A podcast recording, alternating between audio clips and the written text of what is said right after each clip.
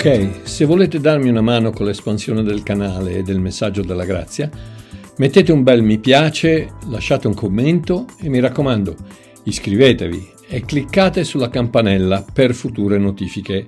Grazie. Va bene, va bene, pace, grazie, buonasera, buonasera a tutti, grazie, pace, buonasera 23 ragazzi, ci, sarà, ma possibile, ancora ci sarà il, il Walter, ah no, stasera c'è Enzo, tutti nelle dirette, va bene, va bene, va bene, dai, grazie alle 99 stelline mandate, oh, se mi conoscete, stasera il titolo del video è la lotta contro il peccato, se mi conoscete bene, appena appena, Sapete molto bene che questo, questo, argomento, il peccato, non mi è tanto caro, anzi proprio non mi è tanto caro.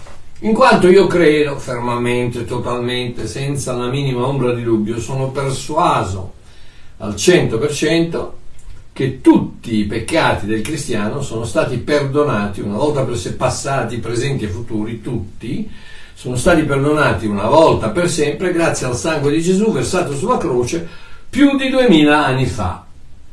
Eppure oggi esiste una lotta contro il peccato. E come se esiste? E ogni cristiano, con un minimo di onestà, deve essere d'accordo con me e con Paolo quando diciamo che il bene che io voglio non lo faccio, ma il male che non voglio, quello lo faccio in Romani 7,19. Oh, per capire il meglio, per capire meglio il senso di quanto Paolo voleva dire in questo versetto, dobbiamo però ampliare un attimo il contesto. Per una, e per una visione ancora più chiara, io suggerisco di usare la, vers- la versione libera interpretazione di Babbo Mario, l'annuncio, che dice così: mm, seguite sulla vostra Bibbia se ce l'avete, seguite. Ma eh, la, la, mia interpretazione di Romani, um, di Romani 7 dal 17 al 25 è questa. Il peccato è come un parassita. Romani 7, 17 e 25. Il peccato è come un parassita che si insinua nel mio corpo e mi toglie la forza di lottare. Un essere alieno che mi succhia il desiderio di ubbidire a ciò che so essere giusto. La mia forza di volontà ha fallito miseramente. I miei buoni proponimenti sono sfociati nel nulla. Voglio ma non posso. Ed ecco perché chiamo il peccato un parassita, un alieno. Non sono io a peccare, è lui. Giorno dopo giorno è la stessa cosa. Io desidero far bene e lui mi forza a far male. Il mio essere spirituale, il vero io dentro di me, vuole obbedire alla legge di Dio, ma il mio essere fisico, il guscio che mi contiene, preferisce obbedire alla legge, a una legge diversa e contraria alla mia natura, che è la legge del peccato. Oh, sono prigioniero nel mio corpo come un carcerato nella sua, nella sua cella. Ho provato di tutto e ho fallito in tutto. La situazione è disperata non esistono metodi, questo è quello che Paolo sta dicendo, sta raccontando ai Romani, della sua lotta con il peccato, nel, suo, nel suo, la battaglia. Non esistono metodi, manuali, istruttori, templi, religioni, sacrifici, riti o pozioni magiche che possono aiutarmi. È possibile che non ci sia nessuno che possa tirarmi fuori da questa trappola mortale? Questo, ragazzi, questo è l'Apostolo Paolo, mica, no? mica, mica l'Apostolo Pasquale. Apostolo Paolo, quello vero. Oh, e dice, grazie a Dio una persona c'è, una persona che può e che vuole. Gesù Cristo lo ha fatto. Finalmente sono libero, una volta per sempre, da questa guerra tra la mia mente che vuole obbedire a Dio e il mio corpo che vuole peccare. Ed ecco la lotta del peccato. Questa è la lotta micidiale che combattiamo ogni giorno con questo parassita che Adamo ci ha affibbiato dall'inizio dei tempi e che Paolo dichiara vivere nel nostro corpo. Romani 7:23 dice vedo un'altra legge nelle mie membra che combatte contro la legge della mia mente e che mi rende schiavo della legge del peccato che è nelle mie membra.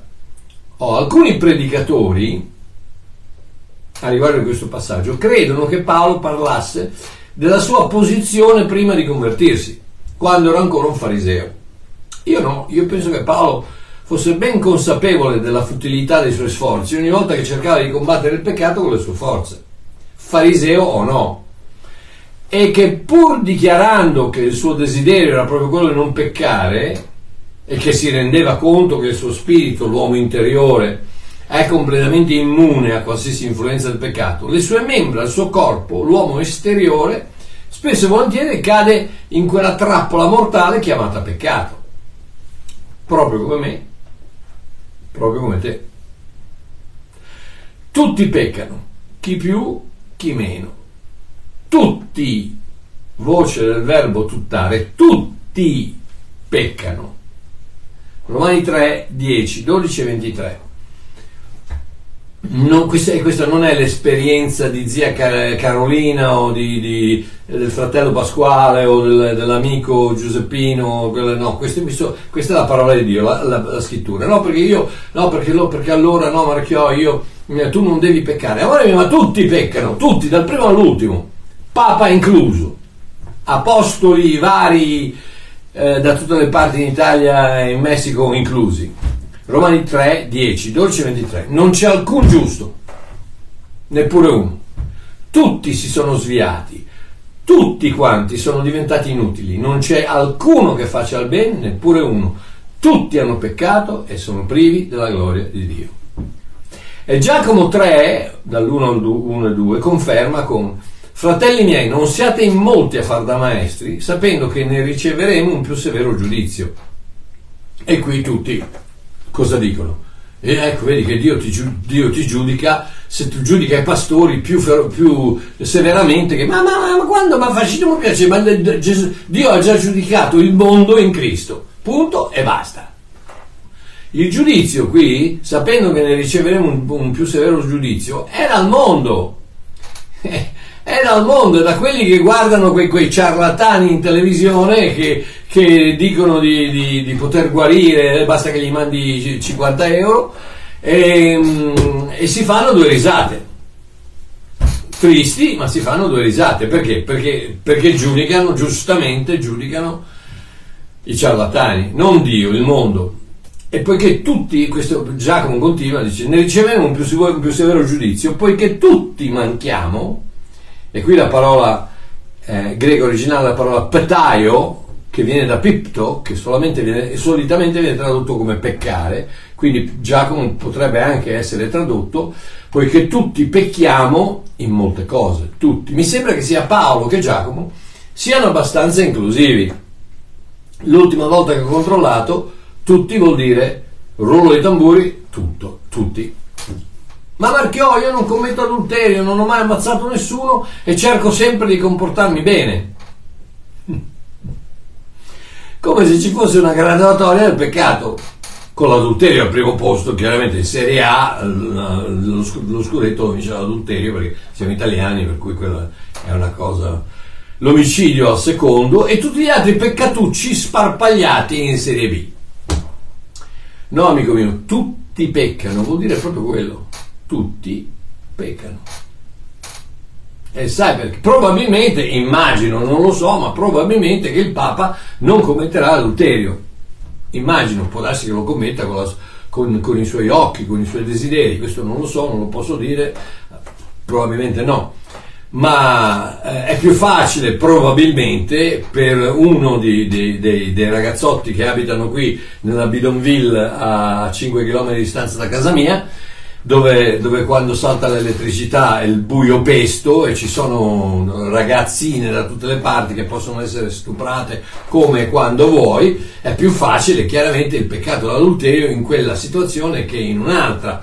Ma il peccato come peccato, e adesso ne, ne parleremo, come mancanza di perfezione, è commesso da tutti, più o meno in un modo o nell'altro, ma tutti peccano. L'ha detto Paolo, l'ha detto Giacomo, o dice Babbo Mario tutti peccano e sai perché? Mm. Questo è un, è un ragionamento eh, alla Babbo Mario, semplicissimo. Sai perché tutti peccano? Perché altrimenti non ci sarebbe stato bisogno della croce. Se fosse stato possibile per l'uomo gestire il suo peccato, come affermano spudoratamente tanti religionisti, che insistono a dire che ti devi comportare bene perché sennò perdi la salvezza, come se tu potessi comportarti bene, come se tu potessi gestire il peccato. Quindi se fosse stato possibile per l'uomo gestire il peccato, qual, il sacrificio della croce così, quel sacrificio così incomprensibilmente crudele, sarebbe stato totalmente superfluo. Immaginatevi Dio che mette suo figlio, se stesso incarnato, suo figlio sulla croce per soffrire quelle cose incredibili.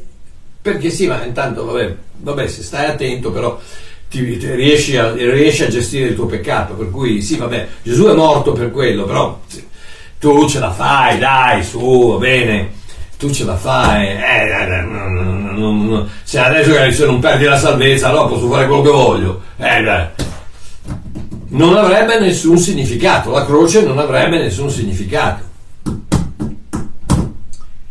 Galati 3:21 Paolo dice io non annullo la grazia di Dio perché se la giustizia si potesse avere per mezzo della legge Cristo sarebbe morto in vano. E qui amici miei di tutta Italia e di tutto il mondo cosa vi devo dire? Se aveste vo- eh, ragione voi che puoi, puoi, se, com, puoi, guadagnarti la santificazione attraverso l'obbedienza alla legge e ai comandamenti, vuol dire che Gesù è morto in vano, Cristo è morto in vano. L'impossibilità di non peccare, l'impossibilità di non peccare è rinchiusa in questa semplice dichiarazione da parte degli apostoli Paolo e Giacomo. Galati 3:10 Tutti coloro che si fondano sulle opere della legge sono sotto la maledizione, sono sotto la maledizione, sono sotto la maledizione. Ragazzi, qui non è mica. Non, non, non, questo è Paolo, l'Apostolo Paolo, che dalla Bibbia ti dice: se tu fondi tu, il tuo futuro, se tu basi la tua salvezza, il tuo futuro, la tua santificazione sulle opere della legge, sei sotto maledizione. Perché sta scritto: Maledetto, chi, maledetto, male, maledetto, maledetto chiunque non persevera in tutte le cose scritte nel libro della legge per praticarle. Questo non è un versetto favorito dai religionisti. Maledetto è chiunque non persevera in tutte le cose scritte nel libro della legge per praticarle. 613 comandamenti che fanno parte del tutte le cose scritte nel libro della legge, che possono essere la Torah, quindi i primi, i primi cinque libri di questo libro, dove Dio dà a Mosè una legge, il, il Levitico, il Deuteronomio, i numeri, in quei, in quei, tre, a parte Genesi e Esodo, c'è, c'è, ci sono comandamenti anche lì, ma la, la, la, maggior parte della legge è contenuta in Levitico, Deuteronomio e numeri in quei tre libri ci sono 613 comandamenti che sono chiamati la Torah. Torah, la legge che Dio dà a Mosè per Israele. 613 comandamenti che fanno parte di tutte le cose scritte nel libro della legge, che devi ubbidire completamente e perfettamente, altrimenti sei maledetto. Non solo ma se per caso ti azzardi a mancare anche una piccolina sola così, Giacomo 2.10 dice chi, chiunque infatti osserva, osserva tutta la legge, 612 comandamenti, ma viene meno in, sol, in un sol punto. Il 613 eh, ragazzi, quello non ce lo faccio. Eh, quello non ce l'ha fatto. Non ce la faccio. 612 comandamenti li ubbidisco tutti. Il 13, 613 eh, non ce la faccio. Giacomo dice se vieni meno in un sol punto sei colpevole su tutti i punti. Oh, la logica della Logos dice chiaramente e non venitemi a, a, a, a contraddire perché vi ho appena letto del, da questo libro che se mancate in un solo punto della legge scritta, tutta la legge scritta è la Torah, quindi 600, 613 comandamenti, se ne mancate uno solo è come se avesse mancato in tutto, quindi state a sentire. La logica della Logos dice che se, man- se mangi un panino al prosciutto il coniglio in salmì, salmì o gli spaghetti allo scoglio, è come se tu fossi un adultero assassino. Un sol punto. E hai mancato tutta la legge. Levitico 11 dal 4 a 10 dice non mangerete questi, il coniglio, perché rumina ma non ha lo zoccolo spaccato, per voi è impuro. Il porco, perché ha lo zoccolo spaccato e il piede diviso ma non rumina, per voi è impuro. Tutti quelli che non hanno né pinne né squame, tanto nei mari che nei fiumi, sono un abonimio per voi. Coniglio, maiale, cozze, scampi, eccetera, eccetera, vongole, eccetera, eccetera. Quindi, coniglio in salmì, adulterio. Panino al prosciutto, assassinio. Spaghetti allo scoglio, idolatria, omicidio e tutto il resto. Vedete? Ma io spero che... Oh ragazzi, buona fortuna con le vostre forze. Io quanti, a quanti dico buona fortuna? Sai cosa mi rispondono? Marchio, io sono un cristiano, io non credo alla fortuna. E che vuoi che dica allora? Buona, che ne so, buon, buon divertimento, buon divertimento a, a, a, a, tenere la, a tenere la legge, ad ubbidire la legge, i 613. No, ma perché sono solo i 10 comandamenti. Ovvero, vabbè, allora quanto eh, dunque, do, dopodomani è sabato, mi raccomando, da domani sera alle 6 fino a sabato alle 6 non ti azzardare a guardare la televisione, non aprire il computer, non guardare il telefonino, non andare in macchina, non tagliare l'erba, non, eh, non, non, non lavorare, non fare niente perché sennò manchi in un punto solo, uno dei dieci comandamenti, il, eh, rispettare il sabato, manchi uno solo e quindi sono tutti a 613 e sei fatto. Vedete la, la, pazzia, ragazzi, la pazzia. C'è gente che ancora me lo dice, c'è gente che ancora mi dice, Marchio, ma allora tu vuol dire che puoi fare quello che vuoi, ma tu fai quello che vuoi, quando vuoi e come vuoi, sempre, sempre. Pecchi, come pecco io, regolarmente dal momento che ti svegli al momento in cui chiudi gli occhi e beh, pecchi anche di notte mentre stai, mentre stai sognando.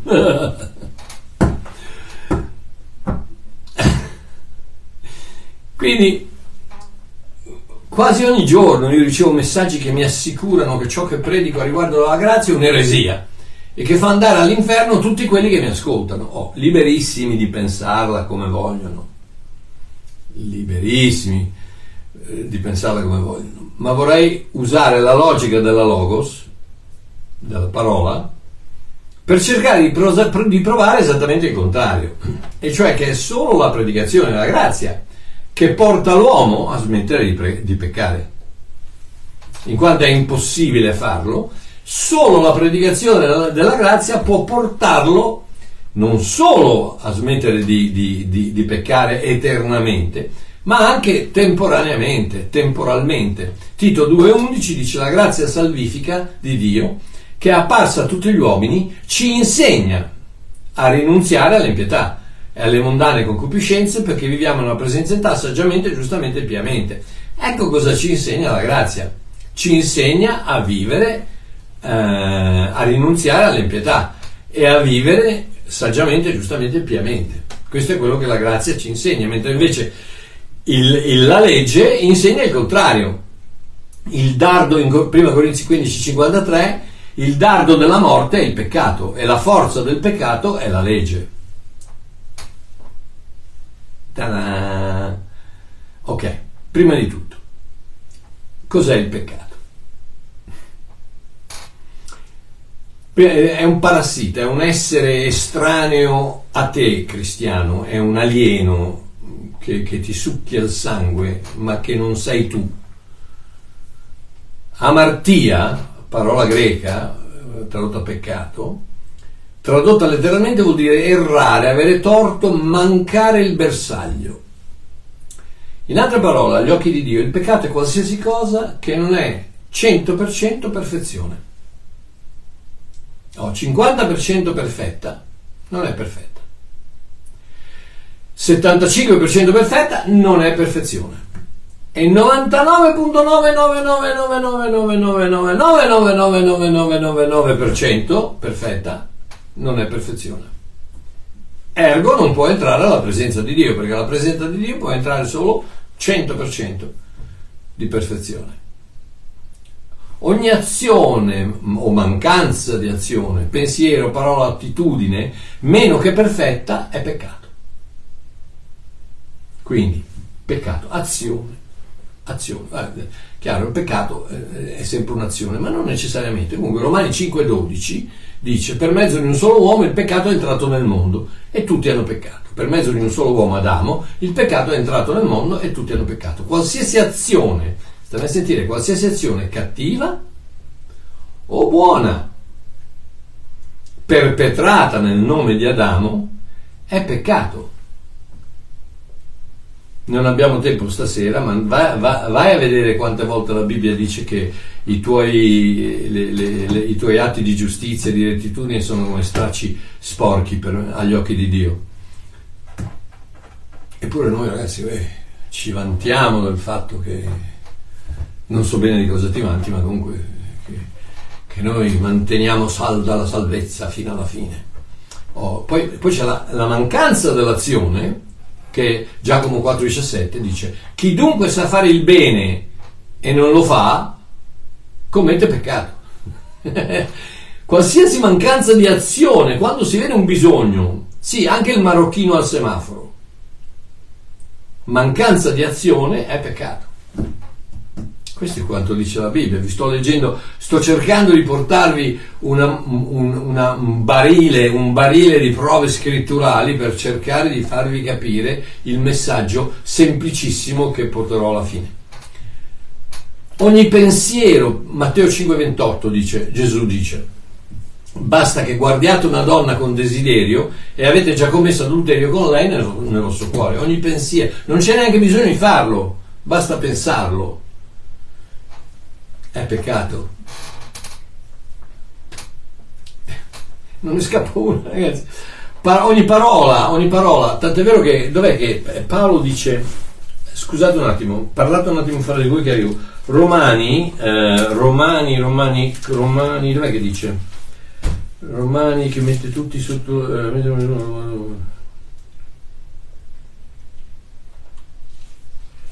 eh,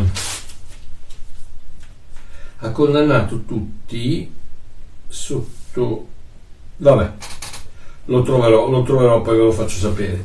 Ehm, che eh, la legge ha, me, ha, me, ha, messo tutti, ha condannato tutti sotto condanna di morte, tutti, dal primo all'ultimo. Oh, eh, ogni, eh, quindi azione, mancanza di azione, pensiero, parola, ogni parola, Matteo 12,36 sempre Gesù che parla, ogni parola oziosa, inutile o infondata che avrai detto, ne renderai conto nel giorno del giudizio. Vedi che non lascia, non lascia una via d'uscita, non, non, non, ne scappa uno. Anche se tu fossi senza mani, senza braccia, senza cervello, senza niente, dici una parola sbagliata, inutile, devi rispondere il giorno del giudizio. E non c'è data di scadenza a quello che dici. Ogni parola, vuol dire ogni parola, anche quelle che hai detto quando avevi 15 anni, anche quelle che hai detto quella volta che ti sei ubriacato, anche quelle, quelle che hai detto quella volta che quello ti ha tagliato la strada e poi si è fermato e avete litigato, e ogni parola è peccato.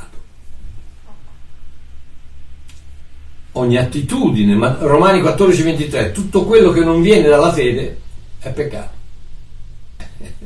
pensa, pensa ragazzi, pensa come, come li, li, fa fuori tutti. Se credi che sia sbagliato e lo fai lo stesso, anche se non fosse sbagliato, per te è peccato. Ai ai ai ai ai ai ai ai, ai. tutto quello che non viene dalla fede è peccato. Non è difficile. Quindi, a questo punto penso proprio che non ci sia più nessuno che può dirmi che lui non pecca, giusto? Sì, Marchioma, sì, sì, va bene, no, pecchiamo, va bene, no, pecchiamo tutti perché siamo, siamo esseri umani, questa, siamo esseri umani, quindi pecchiamo tutti. E questa è la realtà. Ma non si ferma lì perché noi siamo esseri umani, quindi pecchiamo tutti, però... Prima Giovanni 1.9 dice che se pecchiamo dobbiamo chiedere scusa e Dio si dimentica. Ok? Vediamo cosa dice in contesto Prima Giovanni 1 Giovanni 1, 9. Ok? Partiamo da 1 Giovanni 1 e leggiamo cosa dice. Questo, l'Apostolo Giovanni stava parlando, questa lettera chiaramente era inviata a un, a, a un gruppo di persone, quindi era sia evangelica che didattica, che, che insegnava e, e, e um, incoraggiava, Quindi parlava sia ai cristiani che non ai cristiani. Qui sta parlando a, a, a un gruppo di persone che si erano staccate dal loro gruppo e che andavano in giro cercando di apostatizzare, apostizzare, apostizzare cercando di, di, di, di, portare via delle persone alla, alla, alla sua chiesa, alla, alla, chiesa di Giovanni, um, e di praticamente di, come si dice? Vabbè, non importa, di portarle via e di, e praticamente di portarle fuori dal, dal, dall'insegnamento giusto della grazia. Quindi Giovanni dice, cosa, chi erano questi? Erano quelli chiamati protognostici, che non erano altro che la, la, la, la discendenza dei Sadducei, i Sadducei che non credevano nel, nello spirito, credevano solo nella carne, nelle cose reali, non credevano che Dio potesse incarnarsi, non credevano che Dio fosse, potesse essere uno spirito e quindi una luce doveva essere materiale da qualche parte, era una forza materiale da qualche parte, non credevano soprattutto al peccato. Non credevano che il peccato esistesse ed era questo il, proprio il punto, il punto perché se non credi, eh, se non credi prima, di, prima di, di, salvarti, se non credi di essere un peccatore, eh, che, che, bisogno hai di un, salve, di un salvatore? Nessuno, giusto? Hai bisogno di un salvatore solo se credi di averne bisogno. Eh, per aver bisogno di un salvatore bisogna essere salvato. Salvato da che cosa? Salvato dal peccato, dalla tua natura eh, adamica. Quindi se non credi di avere una natura adamica, di avere una natura di peccatore, non hai nessun bisogno di un salvatore. Quindi Giovanni cosa dice? Giovanni dice, prima di tutto cerca di stabilire il fatto che Gesù, eh, che Dio si era incarnato in una persona. Difatti dice, quello che, quel che era da principio, quel che abbiamo udito, che abbiamo visto con i nostri occhi, che abbiamo contemplato con le nostre mani, hanno toccato della parola della vita. Quindi era, era reale, l'abbiamo visto, l'abbiamo udito, l'abbiamo toccato. Um, 3. Quello che abbiamo visto e udito, noi ve lo annunziamo affinché anche voi abbiate comunione con noi. Cosa vuol dire? Vuol dire che queste persone non avevano comunione con loro. Chi sono loro? I cristiani. Quindi sta parlando a non cristiani affinché anche voi abbiate comunione con noi. E la nostra comunione è col Padre e col suo Figlio Gesù Cristo. Vi scriviamo queste cose affinché la vostra gioia sia completa, affinché voi possiate avere comunione con noi e quindi eh, con noi, col Padre e con il Figlio. Perché? Perché non avete comunione col Padre e con il Figlio. Perché? Perché non siete cristiani. Siete protognostici, siete sadducei, siete quelli che oggi si chiamerebbero umanisti, um, New Age, eccetera. Ma continuano eh, Giovanni dice, ora questo è il messaggio che abbiamo udito da lui, abbiamo udito da lui, che vi annunziamo, Dio è luce e in lui non vi è tenebra alcuna. Se diciamo di avere comunione con lui e camminiamo nelle tenebre come fate voi, noi mentiamo e non mettiamo in pratica la verità. Ma se camminiamo nella luce, come egli è nella luce, abbiamo comunione l'uno con l'altro, e il sangue di Gesù Cristo, suo figlio, ci purifica da ogni peccato. Cosa vuol dire? Vuol dire che se, fa, se, se, camminate, se fate questo, sarete purificati da ogni peccato. Cosa vuol dire? Vuol dire che non siete ancora stati purificati da ogni peccato. E adesso arriviamo al, al, al, al famoso religionissimo versetto, prima Giovanni 1,9. Giovanni dice: Se diciamo di essere senza peccato, come dite voi, che il peccato non esiste, se diciamo di essere senza peccato, inganniamo noi stessi. E la verità non è in noi. Se la verità non è in te, amore mio, non sei un cristiano. Perché Gesù Cristo è la verità. E se sei un cristiano, Gesù Cristo è in te, quindi la verità è in te. Ecco perché ogni volta che senti qualcuno che dice una baggianata, qualcosa, qualcosa non, non, non va bene. Poi siccome continuano a ripetere, a ripetere, a ripetere, magari si, si, si, accascia un pochino, ma inizialmente la verità dentro di te si ribella a qualsiasi bugia, a qualsiasi menzogna che tu ascolti.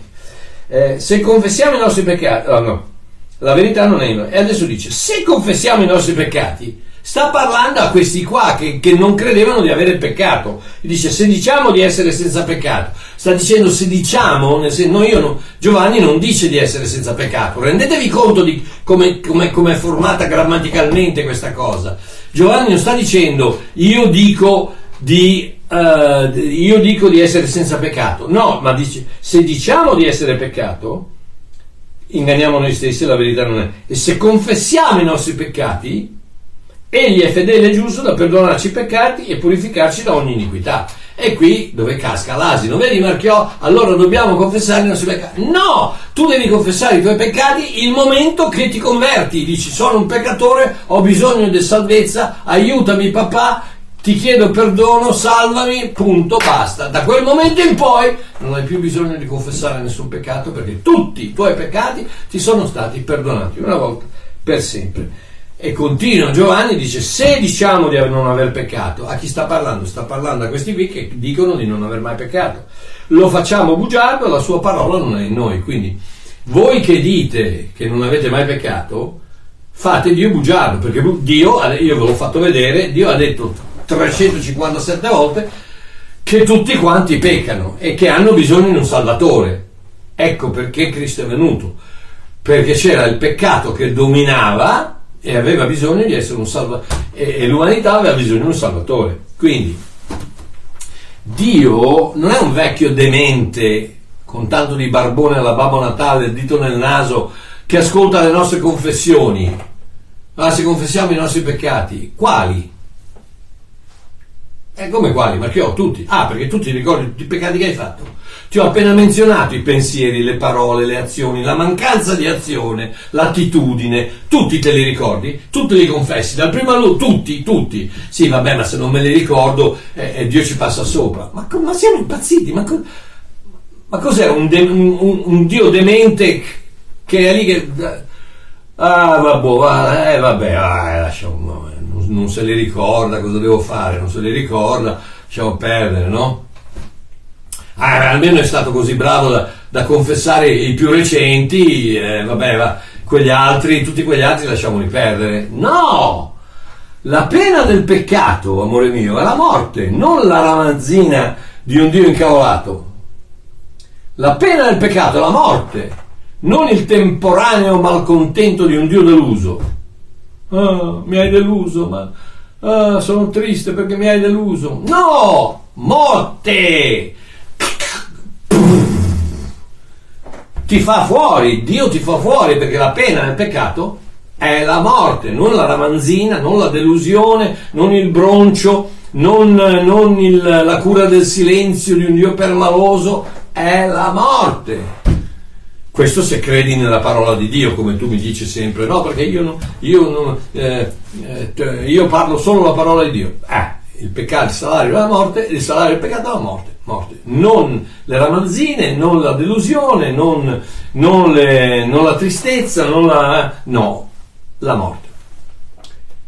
Romani 6, 22 23, liberati dal peccato e fatti servi di Dio, voi avete per vostro frutto la santificazione, liberati dal peccato e fatti servi di Dio. Voi avete per vostro frutto la santificazione e per, via, per fine la vita eterna. Infatti il salario del peccato è la morte, ma il dono di Dio è la vita eterna in Cristo Gesù nostro Signore. E perfino nel vecchio patto la pena è la stessa. Ezechiele 18:20 cosa dice? L'anima che pecca morirà. Oh, statemi a sentire, l'economia divina per il pagamento del peccato che ha, che ha la pena di morte, quindi l'economia divina, ha una sola valuta, il sangue. Tu non puoi comprare il perdono con le confessioni, con le penitenze, con le preghiere, con, con le lacrime, con, eh, con, il pentimento. No, lo puoi comprare soltanto con il sangue. La valuta nel, nell'economia divina per il, per il perdono del peccato, per il pagamento del peccato, è il sangue. Ebrei 9:22, 9:22 senza spargimento di sangue non c'è perdono dei peccati. Mi sembra di essere abbastanza chiaro. Quindi, tiriamo la somma. Se per poter entrare in paradiso dobbiamo essere giusti, santificati e perfetti, e siccome ognuno di noi, l'abbiamo appena visto, più che dimostrato, pecca regolarmente, volontariamente, costantemente, e quindi non lo è, giusto, santificato e perfetto, vuol dire che in paradiso non ci sarà nessuno, giusto solo Dio e gli angeli. Vero? Apocalisse 7,9 dice, dopo queste cose Giovanni in, in, sta, avendo una, sta avendo una visione, lo stesso apostolo sta avendo questa visione, dice, dopo queste cose vidi una grande folla che nessuno poteva contare non i 17 membri della comunità Parola della Grazia dietro l'angolo a Casoria de, o piuttosto, piuttosto, che a Casal Pusterlengo piuttosto che um, la parola della fede di qua di là no. una grande un, una grande folla una grande moltitudine che nessuno poteva contare di tutte le nazioni tribù popoli e lingue questi stavano in piedi, nota bene che stavano in piedi, stai in piedi quando ti senti all'altezza di poter essere in piedi davanti al re, non stavano prostrati in pentimento o in ravvedimento o in, o in lacrime, no, stavano in piedi davanti al trono e davanti all'agnello, perché? Perché sono la giustizia di Dio in Cristo Gesù e non hanno bisogno di vergognarsi di niente, quando Lui ci vedrà saremo come Lui. Quindi coperti di vesti bianche, veste bianche è, è, è, è l'aforismo, è, l'immagine della giustizia. E avevano delle palmi nelle mani, la palma è il simbolo di vittoria, pace e vita eterna. Allora se tutti, se tutti, dal primo all'ultimo, tutti siamo peccatori condannati alla dannazione eterna, come cavolo ci andiamo in paradiso? Semplice, in Cristo volevo farvi vedere un'illustrazione eh, con eh, vi ricordate le, le, le matrusche? Quelle, quelle, bambolette russe che ne apri una dentro c'è un'altra apri una dentro c'è un'altra apri una dentro c'è un'altra apri una c'è un'altra. Ci sono 10-15 matrusche una dentro l'altra. Come va in Cristo? con la matrusca. Eh, come va in paradiso? in Cristo. In Cristo in Cristo. Vi faccio, facciamo un altro esempio. Eh, come, va il, come va il paradiso? Se questo è Cristo, se questo è Cristo e va in paradiso, come va in paradiso? In Cristo. Adesso se ci va, se ci va questo in, in paradiso, ci vado anch'io. Perché? Perché io sono nella busta degli occhiali io sono in Cristo. Se ci va Lui, ci vado anch'io, perché sono in Cristo. Giovanni 14,6 dice: Io sono la via, la verità e la vita. Nessuno viene al Padre se non per mezzo di me. Una volta in Lui siamo al sicuro per sempre. Eh, ma perché un momento, hai appena detto che dobbiamo essere giusti, santificati e perfetti ovvero Ashbit. Dobbiamo essere giusti per entrare? Ok, 2 Corinzi 5:21. Dio ha fatto essere peccato per noi colui che non ha conosciuto peccato, affinché noi potessimo diventare giustizia di Dio in lui.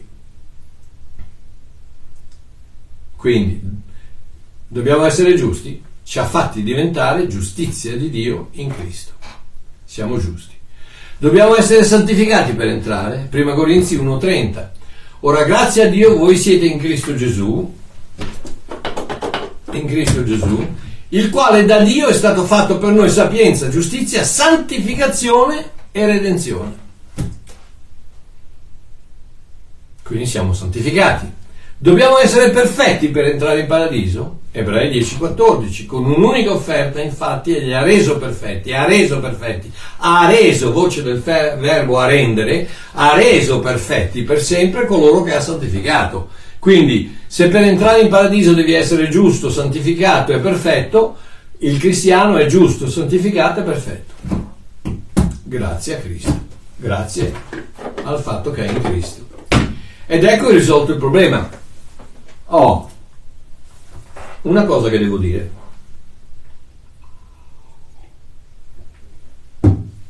Dio, questa è un'altra cosa che è molto che piace molto ai religionisti, sì, va bene. Dio ti vede attraverso gli occhiali eh, tinti col, col, sangue di Cristo, ti vede attraverso Cristo. No, Dio, Dio non mi vede attraverso Cristo. Dio vede Cristo incarnato in me. Io sono tutto quello che la scrittura dice che sono.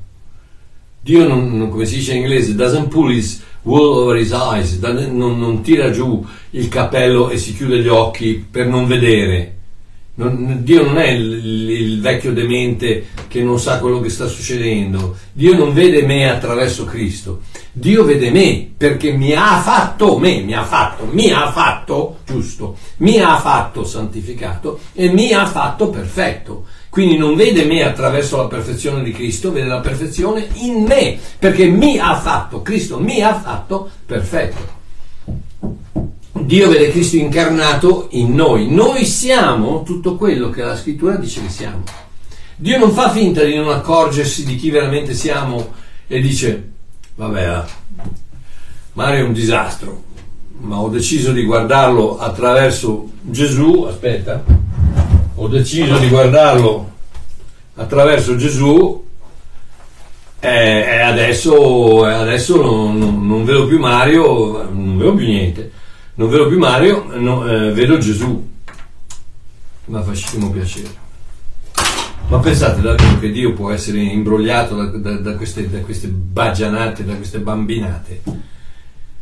Dio non, guarda, Dio non, ti guarda, attraverso Cristo, Dio ti guarda in Cristo. Tu sei stato, sei rinato in Cristo, il tuo DNA è stato eh, cambiato, tuo, il, la tua natura è stata modificata, la tua vecchia natura è stata distrutta, la tua nuova natura ti è stata data, non sei più in Adamo, sei in Cristo, non sei più in Adamo, sei in Cristo sei, in Cristo sei come Cristo. Non ti sto dicendo che sei un Dio. Non, non, mettetemi cose in bocca che non sto dicendo, ma vi ricordate Genesi 1, 26, 27? Cosa dice? Faremo l'uomo a nostra immagine e somiglianza. E quando il serpente ha parlato a Eva, cosa gli ha detto? Se volete essere come Dio, fate qualcosa. Esattamente, loro erano già come Dio perché Dio li aveva creati a sua immagine e a sua somiglianza e aveva messo il suo spirito dentro di loro. Erano già come Dio, non erano Dio, ma erano come Dio. Come mio figlio non è, non è io e mia figlia non è io, ma sono come me. Io non ho dato vita a un barboncino, nemmeno un pesciolino rosso, né tantomeno un carciofo.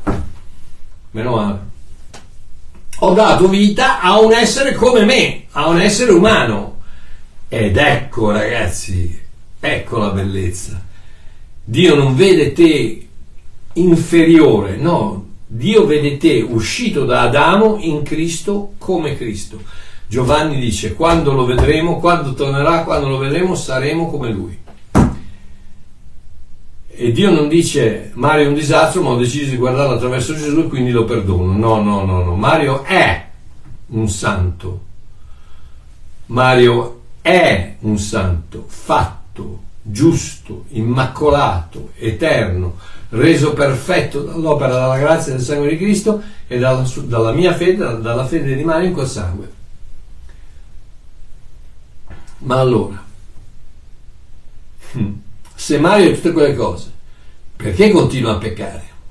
Perché questa lotta continua con il peccato? Perché ci è stato insegnato che dobbiamo continuare a mantenerci puliti con le nostre forze se vogliamo avere la vittoria contro il peccato. Quante volte ti è stato detto?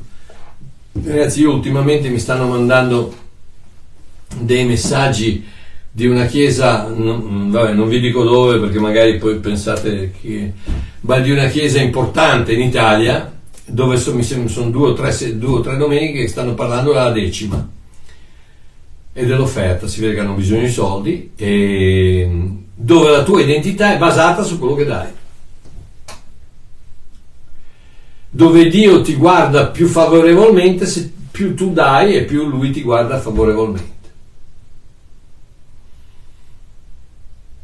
È come se tu non fossi mai diventato un figlio, come lui, a sua immagine e somiglianza.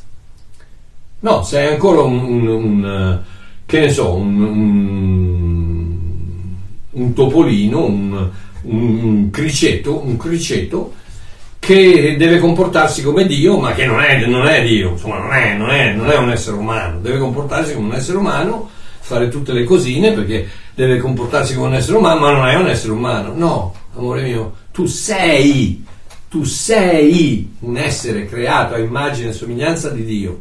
Tu sei, tu possiedi dentro di te lo Spirito di Dio, lo Spirito di Dio immacolato, perfetto, eh, santificato.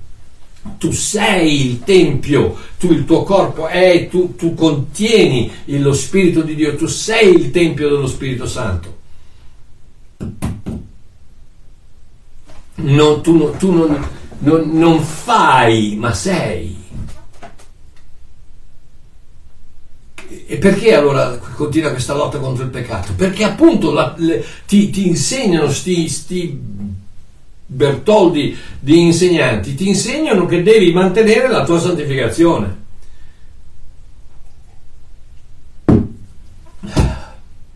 Mi ricordo sempre uno che mi prese in giro, un, un nome grosso che mi prese in giro, e Marchiò pensa che la, la santificazione non è una scala, ma è una scala mobile dove non devi fare niente. No, io non, ci, non credo assolutamente che sia una scala mobile. Io credo che sia un, uno di quei trasportatori, sai, e sei arrivato. Non hai bisogno di santificarti, sei stato santificato ed è istantaneo. È istantaneo. Ecco perché c'è la lotta contro il peccato. Ok, adesso lo spiego. E tutti questi insegnamenti sono basati su che cosa? Sul fatto che se non ti comporti bene Dio si dispiace di noi.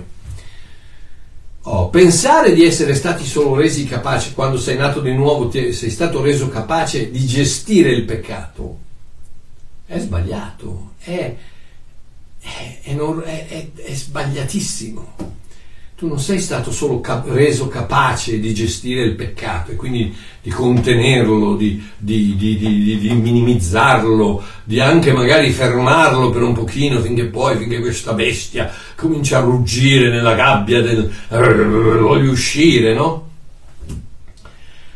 Pensare che ciò che facciamo può avere conseguenze con chi siamo è follia pura. Quella sì che è la ricetta per un disastro. Pensare di essere peccatori che devono comportarsi da santi è, è, la, è la base di una psicosi nevrotica.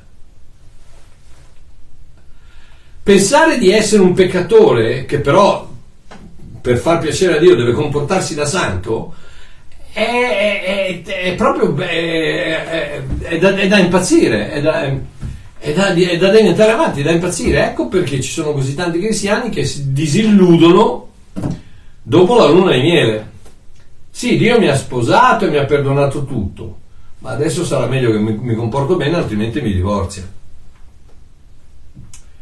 Ed ecco perché alla fine la maggior parte getta la spugna e non ci prova neanche più a non peccare tanto. Tanto. È vero o no? È vero o no? È vero o no? Che quando a un certo momento non ce la fai più sta bestia di dentro che urla fatemi uscire eh? e prima o poi arrivi a un certo momento che dicevo sai una cosa non ce la faccio più non riesco più a combattere il peccato apri la gabbia, esce la bestia e basta. Adesso poi arrivano quelli che, sai, io conoscevo uno che era, cristiano, è venuto davanti, ha fatto la preghiera, eh, faceva parte del gruppo Lodi, adesso è un satanista. E ti credo, gli avete reso la, la vita così impossibile che a un certo momento ha detto, sai una cosa, io non riesco, siccome intanto non ci riesco, tanto vale che cado dall'altra parte. La chiave, la chiave è di capire che ciò che faccio non altera di un micromillimetro quello che sono. Esempio. Io sono italiano, ok? Nato in Italia, da genitori italiani, vissuto in Italia per 21 anni. Italiano. Ma qualche volta parlo il francese. Oh, il fatto che parlo francese non mi fa francese, perché non sono francese, sono italiano, ma qualche volta parlo il francese. Ma il fatto che parlo il francese mi fa italiano che qualche volta parla francese, non mi fa francese. Il fatto che qualche volta pecco non mi fa peccatore, mi fa un santo che qualche volta pecca.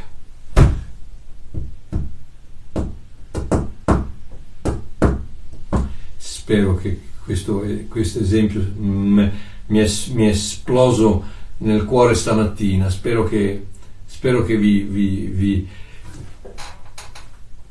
tu sei napoletano, ok? Sei napoletano nel cuore, sei nato a Napoli, eh, fai i fuochi d'artificio quando Napoli vince lo scudetto, eh, ti piace la mozzarella di bufala di un chilo e mezzo appena uscita, appena sfornata la mattina, non il pomeriggio perché il pomeriggio vuol dire che non è fresca, eh, tu, tutte, quelle cose, tu sei, Napoli, sei napolitano. Però vai a lavorare in Germania. E ogni tanto mangi il Wurstel, il kraut, bevi un po' di birra e magari ti fai anche, che ne so, un panino con la senape e il, il, il bratwurst. E parli tedesco. Tutto quello non ti fa tedesco. Perché sei un napoletano che parla tedesco. Ogni tanto mangia un bratwurst, ogni tanto mangia i krauti. Ma napoletano, brava Milena, napoletano sei e napoletano resti, non importa quello che fai. Io sono italiano che qualche volta parla francese, non sono francese, sono italiano che qualche volta parla francese. Io sono un santo che qualche volta pecca, non sono un peccatore, sono un santo che qualche volta pecca. La lotta con il peccato non è combattuta sui campi di battaglia della mia identità. Io sono un figlio di Dio, riconosciuto come tale da Dio, sigillato dallo Spirito Santo per tutta l'eternità, punto. La lotta contro il peccato è combattuta giornalmente sui campi di battaglia del mio comportamento dove le conseguenze delle mie scelte mi consentono di vivere una vita piena di risultati e soddisfazioni se ascolto la voce del mio spirito, o colma di conseguenze, scontento e amarezza se non lo faccio. Chiudo. Ci sarebbe così tanto. Vabbè, comunque chiudo con Colossesi 3, dal 5 al 10 e dice questo. Fate due, io qui non so, non so, se si vede, no, chiaramente non si vede, ma sulla, sulla mia Bibbia qui c'ho scritto, su, questo, su questi passaggi ho scritto fatto fate, fatto fate, fatto fate. Apostolo, l'Apostolo Paolo sta dicendo ai Colossesi, questo è già fatto, non, non, non vi, non vi eh, preoccupate di questo, questo è stato fatto, ma adesso fate. Guarda cosa dice. Mm, vabbè, eh, versetto 3 ad esempio, voi siete morti, la vostra vita è nascosta con Cristo in Dio, Se voi siete morti, fatto, voi siete, non dovete morire, voi siete morti. Noi dobbiamo morire a noi stessi ogni giorno? No, no, bagianate, no, no, no, voi siete morti. Voce del verbo essere morti. Voi siete morti, fatto, e la vostra vita è nascosta in, con Cristo in Dio. Quando Cristo, che è la nostra vita, apparirà, allora anche voi apparirete con lui in gloria. Fate dunque, quindi quello era fatto, questo, fate dunque morire le vostre membra che sono sulla terza. Ma non eravamo già morti? Sì, siete morti in Cristo, siete morti in Cristo, siete morti in Cristo, fatto, finito, sono stato crocifisso con Cristo, non sono più io che vivo, ma Cristo che vive in me. Punto, fatto, basta niente. Adesso fai, adesso uccidi le tue membra Cosa dice? Fai dunque, fate morire le vostre membra che sono sulla terra. Quali? Fornicazione, impurità, passioni, desideri cattivi, avidità che è idolatria, che fra l'altro era il peccato di Paolo, la concupiscenza. Per queste cose l'ira di Dio viene sui figli della disubbidienza. Non sono io, io non sono il figlio della disubbidienza, io sono il figlio dell'ubbidienza, sono il figlio di Cristo e Cristo ha obbedito suo padre. Um, fra cui un tempo camminaste passato, anche voi quando vivevate passato in esse. Ma ora deponete anche voi tutte queste cose, fate, ma ora anche voi deponete tutte queste cose, ira, collera, cattiveria, e non esca dalla vostra bocca maldicenza e alcun parlare osceno. Non mentite gli uni gli altri, perché vi siete spogliati, vi siete spogliati dell'uomo vecchio, vi siete spogliati, fatto, vi siete spogliati dell'uomo vecchio con i suoi atti, e vi siete rivestiti, fatto, vi siete rivestiti dell'uomo nuovo Fatto, vi siete spogliati, vi siete rivestiti. Fatto. Adesso quest'uomo nuovo che si va rinnovando nella conoscenza d'immagine di colui che l'ha creato. Adesso fate. Rinnovate. Poi più avanti cosa dice? Versetto 12, rivestitevi dunque come eletti di Dio, ma non, non, non mi avevi appena detto che mi sono già rivestito. Sì, il tuo io, il tuo spirito, il tuo, il, il tuo vero io, la tua vera persona, quello lì è morto, fatto, rivestito, messo, messo via il vecchio uomo, messo l'uomo nuovo. Tu, adesso però lascia che quell'uomo si, si, si svegli e si manifesti nel, nelle, nelle, nelle, nella normalità della vita e rivestiti e fai e getta e uccidi nelle tue membra, eccetera. Vi siete rivestiti, fatto per sempre si va rinnovando, si va rinnovando da fare costantemente e quella è la lotta per il peccato. Non la lotta per la salvezza, quella è, è finita, l'ha vinta Gesù una volta per sempre, non c'è, un, non c'è ripetizione, non c'è niente che possa eh, diminuire l'opera completa del sangue di Cristo. Tutti quei peccati sono stati perdonati. La lotta contro quel peccato è stata vinta, finita, basta. Adesso c'è la lotta giornaliera contro il peccato nelle tue membra, quel parassita, quell'alieno che cerca di rovinarti la vita. Non lo fare, vai e non peccare più. Che Dio vi benedica, un abbraccione a Mario, a domenica sera.